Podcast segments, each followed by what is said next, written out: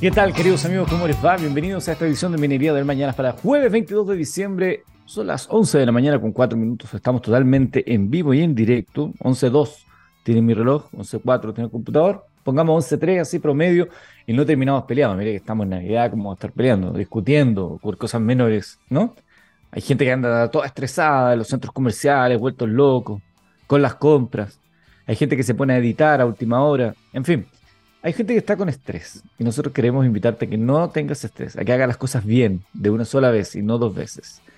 Bueno, te voy a contar que este programa es una presentación de Anglo American. En Anglo American la innovación está en el centro de todo lo que hacemos, buscando mejores formas de extraer y procesar minerales esenciales para nuestra sociedad, usando menos agua y menos energía, con la ciencia y la tecnología como principales aliados, colaborando con las comunidades, trabajando para un medio ambiente más saludable con estrategias para enfrentar entre todos el cambio climático. Así en Anglo American avanzamos con un propósito claro que es reimaginar la minería para mejorar la vida de las personas. ¿Con quién estaremos conversando hoy en aproximadamente media hora más?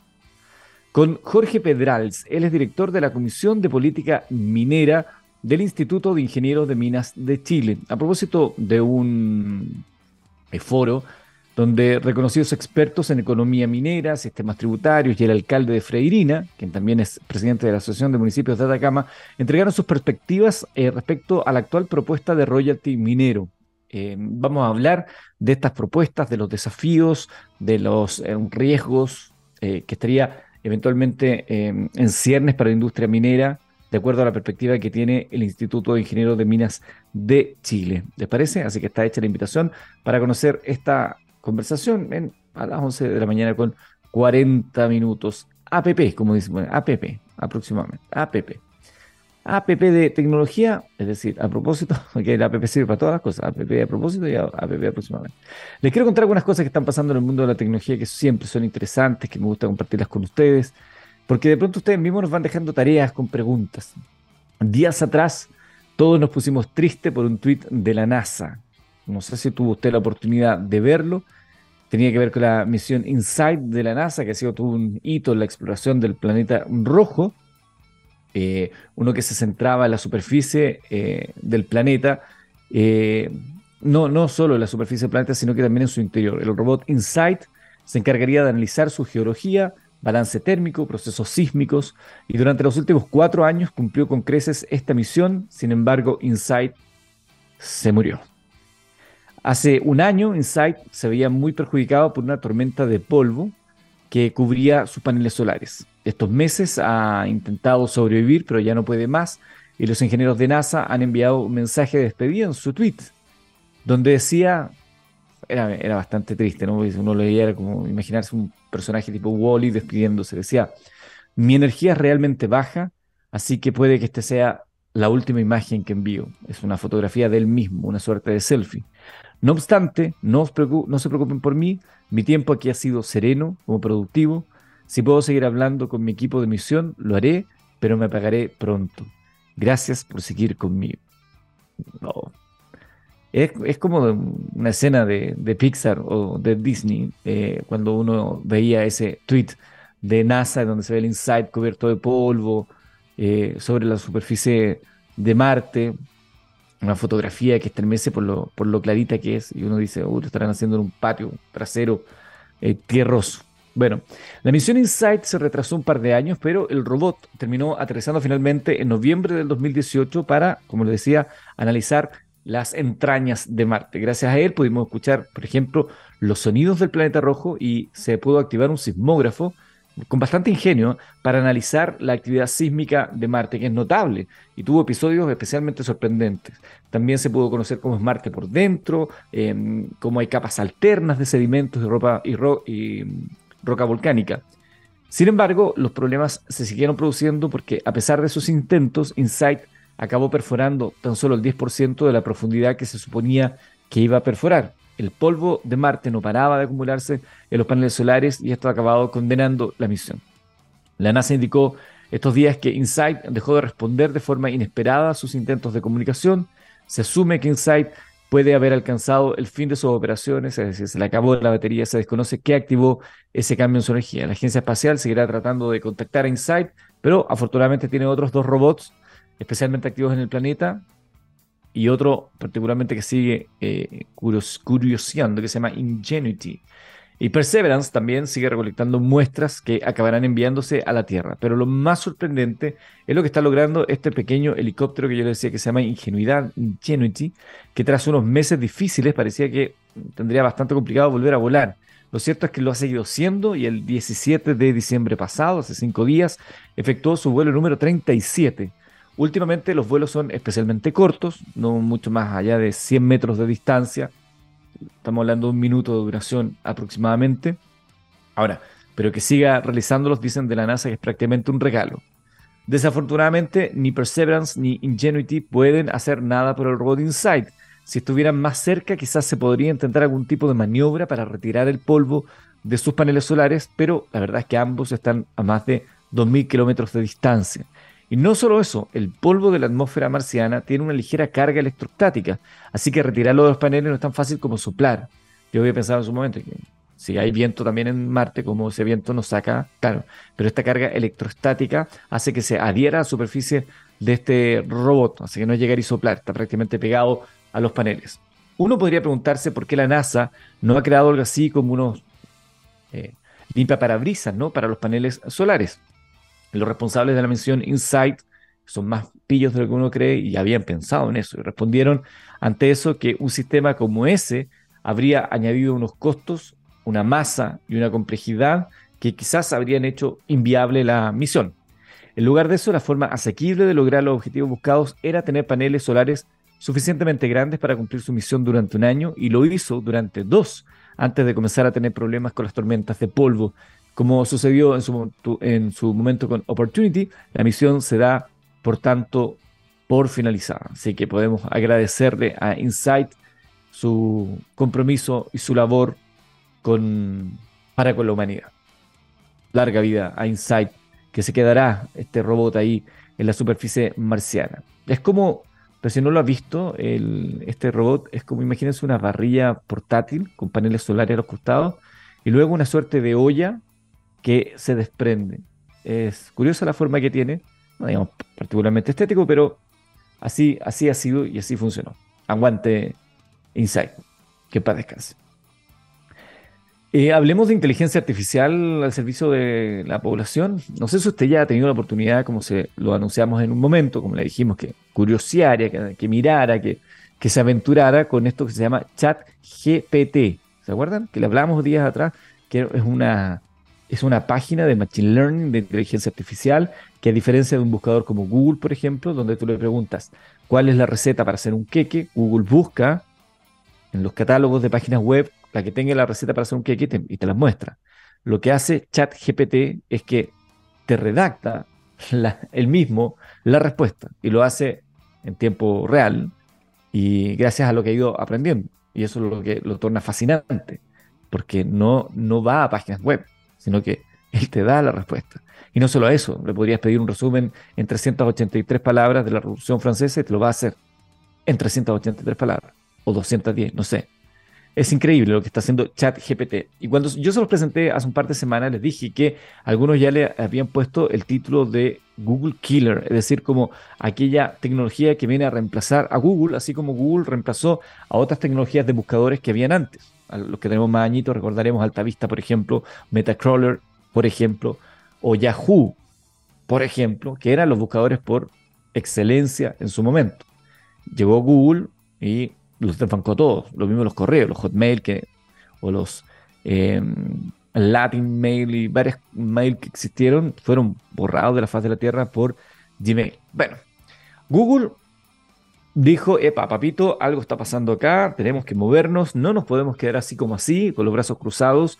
La verdad que la llegada de este chat GPT ha dejado en claro que si el buscador se queda así como está, sus rivales lo van a pasar a llevar rápidamente. Pero algo se está moviendo internamente. Según escribe el New York Times, Sundar Pichai, que es el CEO de Google, ha declarado un código rojo interno, mandando el mensaje de que hace falta reestructurar equipos y tomarse ChatGPT como una seria amenaza para su negocio. Google es el líder indiscutible de búsquedas. ChatGPT es muy capaz, pero todavía ni siquiera se acerca. Sin embargo, ofrece algo distinto, algo que Google también han percibido, que es el potencial de ofrecer respuestas mucho más apropiadas para intentar evitar que la herramienta de OpenIA, es decir, de inteligencia artificial abierta, sea el inicio del fin del buscador, desde la compañía eh, van a hacer cambios. Se reasignará a varios departamentos nuevos proyectos para desarrollar prototipos y productos de inteligencia artificial.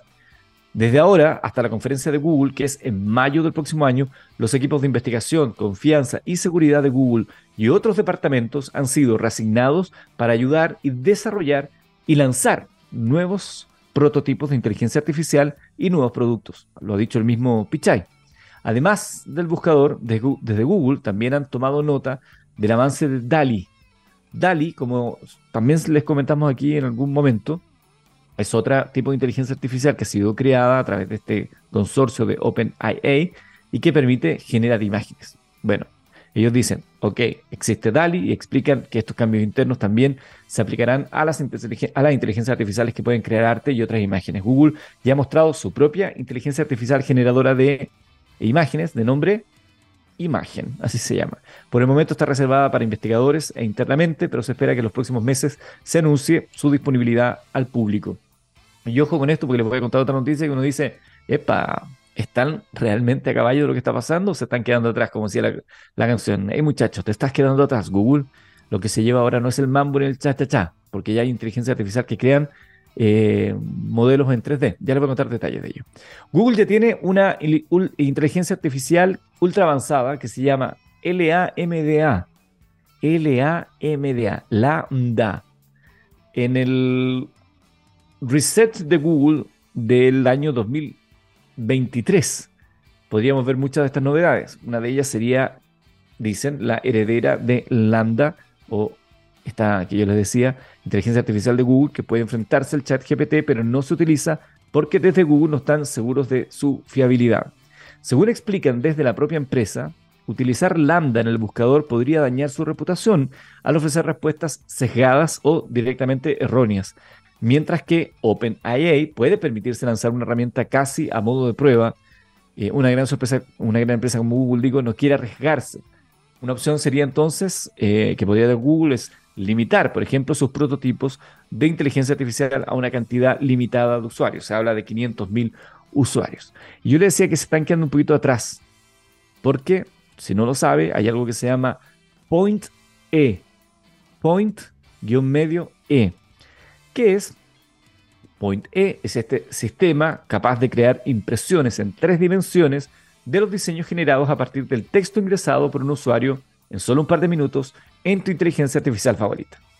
OpenIA, esta organización que hemos mencionado en otras oportunidades, que es la creadora de herramientas de inteligencia artificial como DALI, que le mencionaba yo recién, o el GPT-3, ha dado a conocer su nuevo desarrollo, que es un sistema capaz de crear modelos de impresión en 3D a partir de una entrada de texto. Es decir, usted pone perro labrador vestido de Santa Claus y ya no solamente te puede crear una imagen de un perro labrador vestido de Santa Claus, sino que te puede dar una figura, un tramado en tres dimensiones, que no solamente puedes utilizar como un, como un elemento en, entornos 3D, sino que eventualmente podrías obtener para imprimir en 3D. Ah, entonces el salto es bastante más grande. Este sistema es mucho más eficiente que las impresoras tradicionales en 3D que suelen tardar varias horas o incluso días en terminar un proceso, aunque por ahora las creaciones de Point E eh, poseen una menor calidad. Por ahora, este nuevo sistema de OpenIA no trabaja de manera tradicional, pues una vez que el usuario ha ingresado los términos a partir de los cuales desea crear un modelo, genera una imagen digital, como lo puede ser el DALI, por ejemplo, un dibujo, una imagen, un render, que posteriormente es transformada en una nube de puntos en tres dimensiones. Cada uno de estos puntos es procesado de manera independiente, lo que hace que la impresión sea sumamente eficiente los sistemas tradicionales procesan toda la data de la imagen de manera simultánea, cosa que los hace más eh, lentos, evidentemente. Bueno, es una nueva forma también de ver y de imaginarse lo que es la impresión 3D, quizás hacerla más eficiente. Aunque por ahora, Point-medio E, se lo repito para que usted lo googlee, lo mire y empiece ahí a hacer sus propias pruebas, es muy interesante, irlo conociendo, y se familiarizando con ello. Y por cierto, a través de su propia interacción le vamos enseñando más cosas a la máquina. Aunque por ahora Point E, entonces, no siempre es capaz de crear modelos exactamente iguales a las imágenes digitales generadas por la inteligencia artificial, de pulirse, esta tecnología podría propiciar el uso masivo de la impresión en tres dimensiones en diversas industrias como la de la animación, la del videojuego, la decoración y la arquitectura. La pregunta es, ¿supone esto un gran desafío para aquellos que estudian diseño, modelado o animación? Es lo mismo que se pregunta la gente. Estas voces artificiales que circulan hoy día que tan fácil, por ejemplo, en TikTok, usted pone un texto, lo lleva a lectura y aparece esa voz que dice Alci, estamos aquí en minería del mañana. Esas voces que son como planas hoy, pero futuro pueden tener muchas más inflexiones. Hay algunas que son bastante increíbles. ¿Eso pone en riesgo el trabajo de los locutores, por ejemplo, o de los periodistas? La pregunta del millón. Si yo, si yo trabajar, bueno, para nadie es un misterio que las profesiones que estudiarán nuestros hijos, yo tengo una hija de seis, cuando esté en el momento de definir su profesión, es decir, en 12 años más, eh, quizás todavía no, no se han creado. Entonces, la pregunta es, ¿los colegios de hoy están preparando niños de acuerdo a qué? ¿Al mundo que hoy conocemos para los adultos o al mundo que ellos van a tener en su adultez? Quise preguntar eso una vez en la, la entrevista de admisión en el colegio de mi hija, pero me pegaron un codazo. Para que no fuera esa pregunta media rara y dijera, nada, son complicaditos. Bueno, Conforme las herramientas impulsadas por la inteligencia artificial llegan a nuestras vidas, hay algunos aspectos legales que siguen siendo un tanto difusos. Para crear las imágenes y los modelos 3D, este sistema utiliza una consulta a millones de entradas de bases de datos. Hay dudas en torno a la pertenencia de los derechos de propiedad intelectual utilizados por la herramienta. Si ésta se inspira en la obra de un artista para crear un nuevo modelo, ¿quién es el dueño de la propiedad intelectual de dicha impresión? ¿Qué implicaciones tendría esto si alguien pretende comercializar estas piezas, además de, seguir desarrollando su impresionante tecnología, OpenIA en algún momento deberá responder este tipo de preguntas éticas cuya respuesta pudiera llegar a mermar el alcance que tiene la tecnología. Ahora, si uno hace un parámetro ¿no? Con el mundo real y uno dice ya, un artista X va a crear una obra igual a la Mona Lisa, igual, igual, igual, exactamente igual, es una copia, es un plagio, ¿cierto?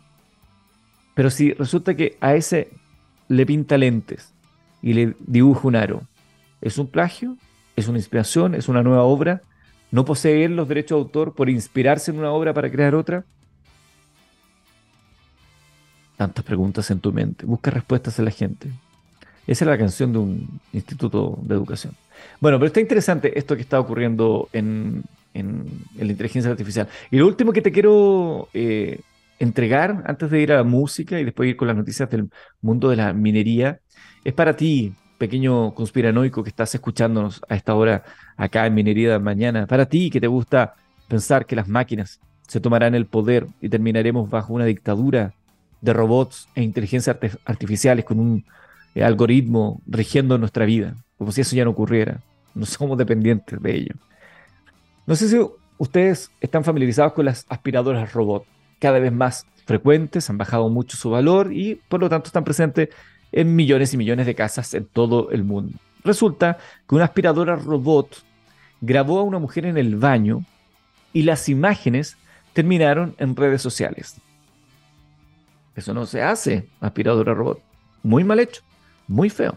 Yo tengo una aspiradora robot, ahora la miro de reojo, me tapo, me cubro mis partes pudendas cada vez que la veo. Ojo que esto es una investigación del MIT, no es, no es, no es eh, baladí. Mira, algunas personas se sienten incómodas vistiéndose o yendo al baño frente a su perro, a su, a su gato o a su pareja incluso. Pero la mayoría de nosotros no pensamos en lo que hacemos frente, por ejemplo, a una aspiradora robot o a una cámara o a un teléfono celular o a un televisor que podría tener la forma de espiar. Una investigación reciente podría hacer que esto cambie. Aileen Wararchief del MIT Technology Review escribió una historia que podría ser que le ordenes a tu eh, aspiradora tipo rumba que toque la puerta antes de entrar a tu habitación. El año 2020, la imagen de una mujer sentada en el baño, ahí en el trono, en el WC, en el water, así como varias fotos de momentos íntimos que fueron recopiladas por diversas máquinas de este tipo, de las rumba particularmente, encontraron la manera de llegar a grupos cerrados en redes sociales. Hay una explicación para todo esto. que alivia, pero también molesta, dicen los mismos investigadores iRobot confirmó al MIT Technology Review que las imágenes fueron de hecho capturadas por aspiradoras robóticas Rumba, pero no es que los dispositivos hayan sido hackeados. Fue parte de un programa para desarrollar las capacidades de inteligencia artificial de su modelo de alta gama, la Rumba J7. iRobot desglosó los detalles en un comunicado. Dicen, las aspiradoras no eran rumbas de venta al público y estaban especialmente armadas con equipos de grabación para el programa de desarrollo. A la gente se le pagó por participar en el programa y sabían que las rumbas enviarían datos y videos a la compañía.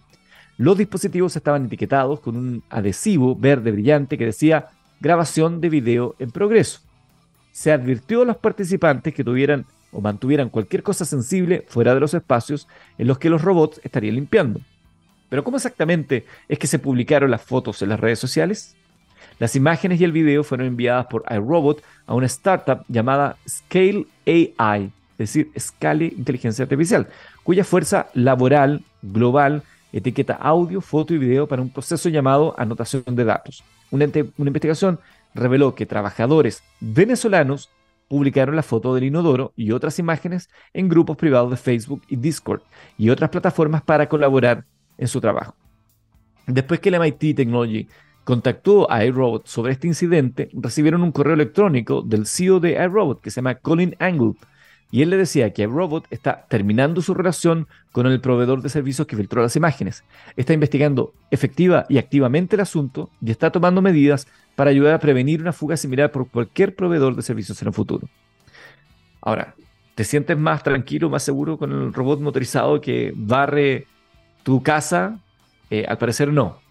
No todos de estos tienen cámara, algunos tienen solamente sensores de proximidad. Bueno, ya lo sabes, el consejo sería entra al baño con la puerta cerrada y cúbrete, pero también uno diría, tenemos el mismo nivel de cuidado y protección con la cámara que está aquí arriba en mi computadora, con esa camarita cuando yo no estoy transmitiendo, o con esta camarita cuando no la estoy usando, o con las cámaras de seguridad que instalamos en nuestras casas para sentirnos protegidos? Pues bien, ahora que te he dejado ese germen de miedo y terror en tu cabeza, te quiero aliviar con algo de buena música, para que no sea todo tan terrible en este día 22 de diciembre. Voy a mirar aquí lo que nos ha mandado don Gabriel Cedrés, que ha vuelto después de una enfermedad prácticamente grave, como para él por lo menos, pero está vivo a pesar de los pronósticos y de las apuestas. Vamos a escuchar a ACDC, y esto se llama House Bells, las campanas del infierno que suenan con esa aspiradora robot. Perdón.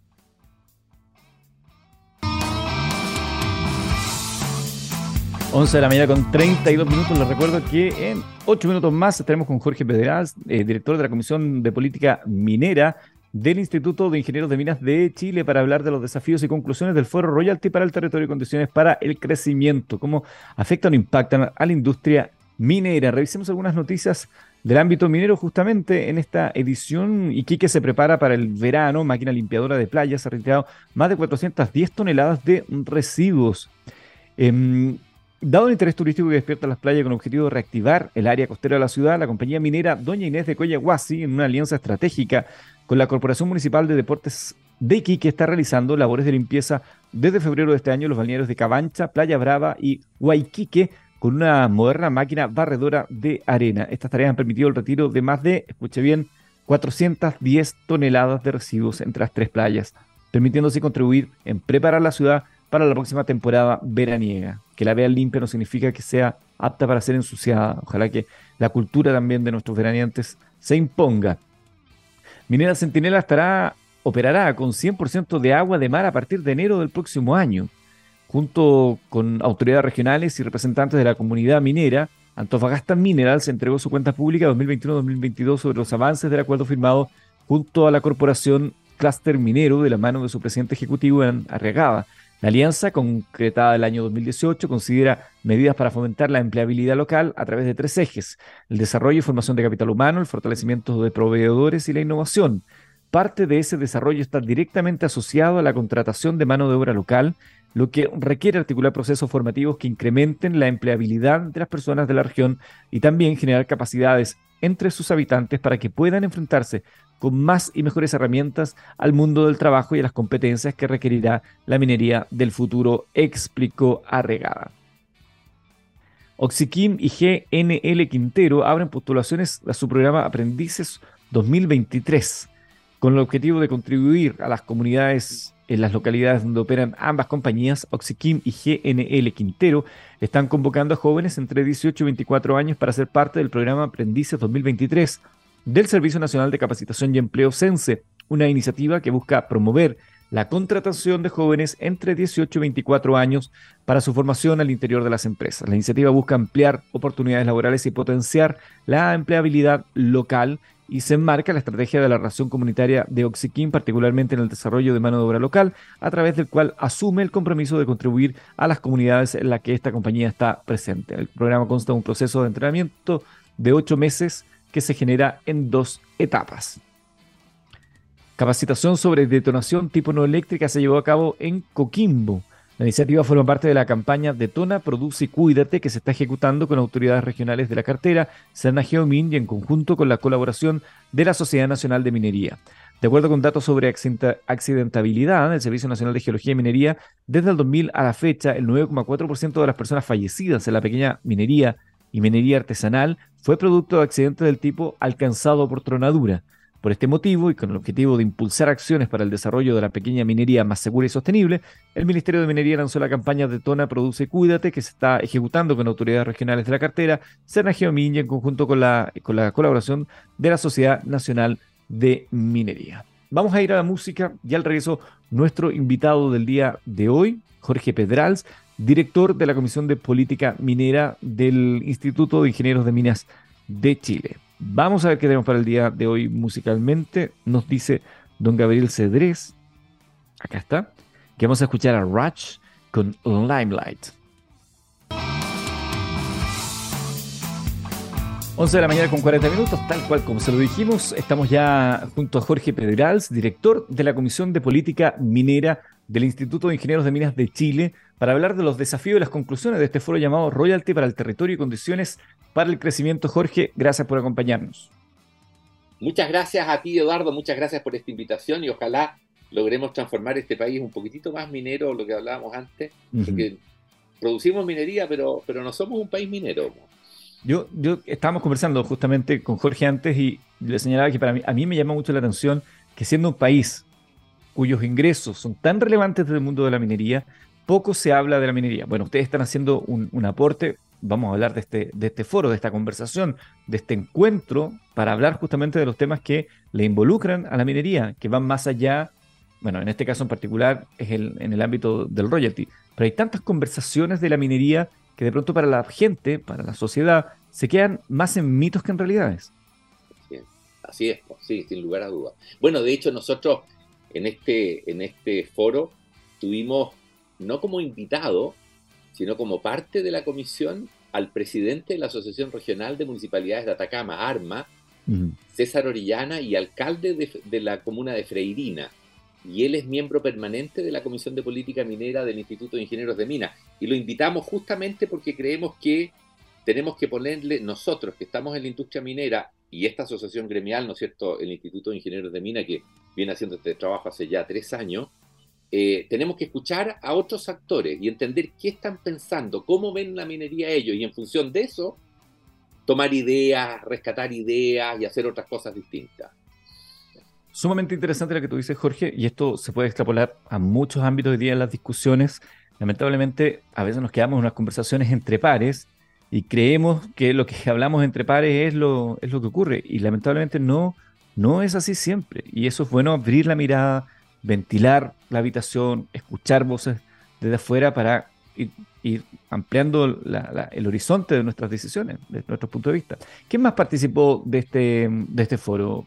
Por favor, Jorge, cuéntanos. Nosotros cuando lo estábamos organizando dijimos, ojalá que tengamos visiones contrapuestas. Entonces invitamos a una persona que siempre ha estado cerca de la, de la comisión, que es Juan Ignacio Guzmán, doctor en economía, profesor de la Universidad Católica, que tiene una opinión bien eh, eh, específica respecto del tema. y, conversamos con distintas personas y, invitamos a Michelle Corrat, que nosotros esperamos que siga colaborando con la comisión, porque entendimos que tenía una visión ligeramente distinta que la de Juan Ignacio. Eh, entonces, cada uno hizo una exposición y después finalmente eh, eh, César Orellana también hizo una exposición y con dos perspectivas bien diferentes. Juan Ignacio sacaba la cuenta del economista, pero del economista que cuenta un dólar detrás de otro. Entonces decía, por cada dólar que se han llevado las empresas mineras, los, los accionistas de las empresas mineras, han quedado 4,5 dólares, me parece que esa era la cifra, 4,5 dólares en el país, ya sea en impuestos o en otras cosas. Y, y, Michel Corrat sacaba otra estadística de un informe que él hizo para la CEPAL, si mal no recuerdo, en que hablaba de la renta nacional. Y la renta nacional es una figura económica que calculan los economistas, pero en base a la teoría económica, a diferencia de lo que planteaba Juan Ignacio. Entonces, en función de la renta económica parecía que el impuesto a las empresas se puede hacer crecer y no afectaría a la minería. Pero de acuerdo a la visión de Juan Ignacio, y esa es la riqueza que tenía la conversación, él dice la contribución que ha hecho la minería en el país es gigantesca y se puede medir en cuántos dólares han llevado los accionistas y cuántos dólares han quedado en el país. Entonces ahí yo creo que es una discusión abierta. Ahora a mí me gustaría llevarlo a otra dimensión, que es una dimensión que nosotros no vemos, que yo creo que son las dimensiones más difíciles de las discusiones. Porque cuando tú tienes cinco empresas que son las que más producen cobre en Chile, cinco empresas en Chile producen el 90% del cobre, entonces tú, tu foco es cómo, cómo cobramos impuestos a las empresas para recaudar más. Y hay otra conversación que no está puesta sobre la mesa, que es cómo hacemos crecer más la minería en Chile. Son dos conversaciones totalmente distintas. Y si vas a conversar de la primera, tu foco va a ser respecto de la primera parte, porque el, foro se llamaba Royalty para el territorio y condiciones para el crecimiento. Son dos balanzas distintas. Mientras más royalty tengo, más alto, más impuestos recaudo y resuelvo problemas de corto plazo, pero menos condiciones para el crecimiento tengo. Y lo que nosotros estamos haciendo en el instituto, tenemos un eslogan que es más y mejor minería, y nosotros estamos llevando la conversación a cómo generamos más y mejor minería, más empresas mineras en el territorio, conversando con los alcaldes que son los que están administrando los problemas del territorio, para hacer una minería más inclusiva, pero más y mejor minería. Y son dos discusiones distintas. Yo creo que el foco está demasiado puesto en cómo incrementar los tributos. Y eso nos, nos, lleva a una conversación que yo creo que incluso también está mal llevada. Ahora, entendiendo eso, eh, Jorge, ¿cómo ven ustedes los cambios que ha tenido este proyecto? Recordemos que en su momento había una carga impositiva que era mucho mayor, ha sido esta cambiada, ha sido trabajada, hubo conversaciones de diversos actores y esto ha bajado. Hay algunos que dicen, ahora está en contención, hay otros que dicen, sigue siendo muy alta y sigue siendo un impedimento para nuevas inversiones. ¿Cómo lo ven ustedes? Mira, hay que reconocer lo que hablábamos antes, que a través de coloquios y conversaciones uno va cambiando el mundo de a poco. Mm. Entonces yo creo que las conversaciones que se han sostenido desde el, proyecto original a lo que hay hoy día, hay un tremendo avance. Y, así hay que decirlo, porque de un impuesto ad valorem que se planteaba al inicio sin ninguna consideración a que se diga que va a haber un impuesto ad valorem, y para los auditores todos saben que el impuesto ad valorem es respecto de las ventas, pero hoy día es un impuesto respecto de las ventas siempre y cuando tenga resultados operacionales positivos. Por lo tanto, eso ya es un gran avance. Pero, pero cuando tú miras lo que está quedando encima, y yo por eso te decía que la discusión yo creo que está mal enfocada, porque la gente al final eh, cree que es como una planilla Excel en que tú le metes un montón de números, haces los cálculos y después miras hacia Australia, miras hacia Canadá y tú dices, sí, estamos bien, es parecido a lo que hay en Australia y en Canadá. Entonces, ¿por qué yo creo que está mal orientada la conversación? En, la década del 70 había un país pequeño que no tenía ninguna relevancia en la minería mundial, Chile. Producía el 13% del cobre mundial. Desde 1970 se inició todo un proceso que es político, económico, y uno podría estar años conversando respecto a eso, pero yéndonos al tema de la minería, entre 1990 y el 2020 se produce una inversión de 170 mil millones de dólares en el país, se recaudan 120 mil millones de dólares en impuestos. Chile pasó del 13% a un 37% de, de producción del cobre mundial en el año 2005. Entonces, ¿qué quiero decir con esto, Eduardo? El año 2000, cinco países producían el 14% del cobre. Esos cinco países, que son Kazajstán, México, Zambia, Zaire y Perú, hoy día producen el 28%. Entonces, hay una competencia y en Chile no se habla de esa competencia y la competencia mm. es entre países. Los países están compitiendo para que los inversionistas privados vayan a producir minería a sus países. Porque los países se dan cuenta que las cifras que yo te daba, yo sacaba la cuenta porque cuando uno dice 120 mil millones de dólares es un número que a uno no le cabe en la cabeza. 120 mil millones de dólares es como que en esos 30 años se hubiera construido un hospital El Salvador cada seis días. Cada seis días se entregó un hospital y pasan seis días y hay otro, otro hospital nuevo. Esa es la suma. Entonces, los países generan condiciones para que las empresas vayan a invertir. Y el ejemplo es el Congo, por ejemplo.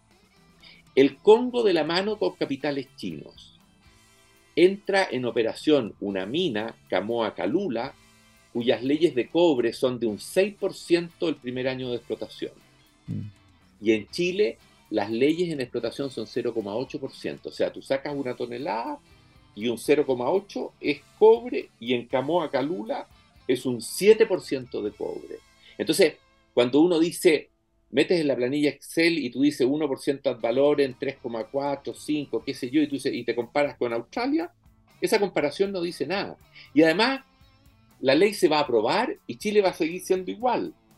Y va a pasar una, va a pasar dos meses y va a seguir siendo lo mismo, va a pasar un año y no nos vamos a dar cuenta. Esto es una cosa, es un deterioro pequeño, es, como la vida misma. Uno mm. se va poniendo viejo todos los días y no se da cuenta. Pero cuando mira para atrás, a los 64 años que tengo yo, me duelen los huesos donde no me dolían hace 5 años atrás. Esto es lo mismo. Y no estamos poniendo el foco en la competencia entre países. Entonces, si nosotros desviáramos un poquitito la atención y miráramos y entendiéramos esto de la competencia, estos cinco países que yo te mencionaba, que de un 14 pasaron a 28% de producción de cobre en 20 años, China, la participación de China en empresas mineras en, África es de un 28%.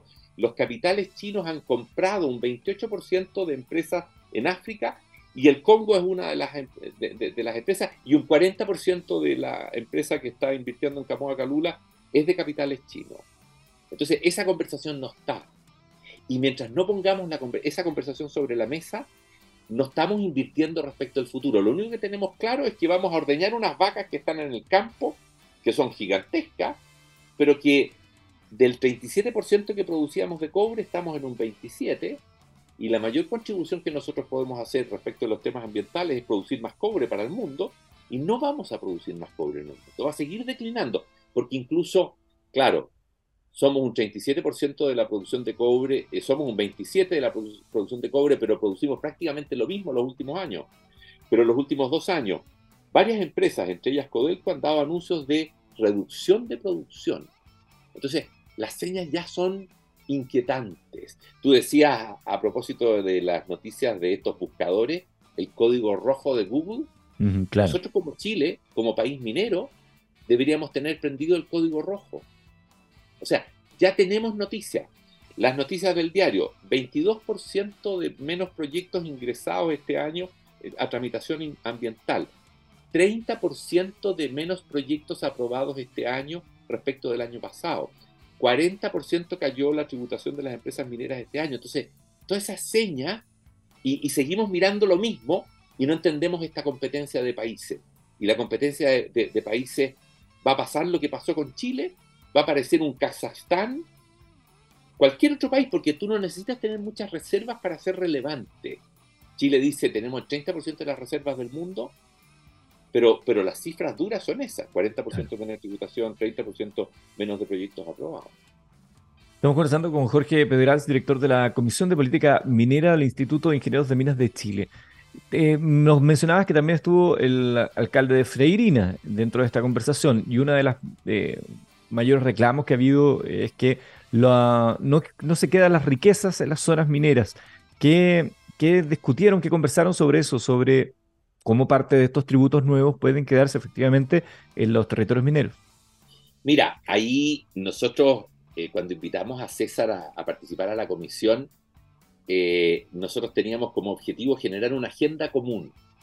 ¿Cuál puede ser la agenda de los alcaldes respecto de la agenda que tiene el Instituto de Ingenieros de Minas en su Comisión de Política Minera? ¿Cuál puede ser la agenda común? Entonces, él también lo mencionó en esta, en esta reunión, en este foro, y, yo aprovecho pasar de nuevo aviso respecto a lo mismo. Y que incluso que no, no tiene que ver con el royalty, ¿eh? tiene que ver con el pago de las patentes comerciales. Y aquí voy a ser autoflagelante. ¿ah? Vengo de la industria minera, yo he sido ejecutivo de varias empresas, la conozco por dentro, pero quiero ser autoflagelante con mis colegas que son mineros, porque en el fondo eh, el, cojo le echa la culpa al empedrado. Entonces, bueno, arreglemos algunas cosas en la casa. La primera reunión que tuvimos con la asamblea de, ARMA, que es el, nombre que tiene la asociación regional, nos dijeron, la minería tiene una deuda histórica con nosotros. Las empresas mineras no pagan las patentes comerciales en las comunas donde se desarrolla su actividad.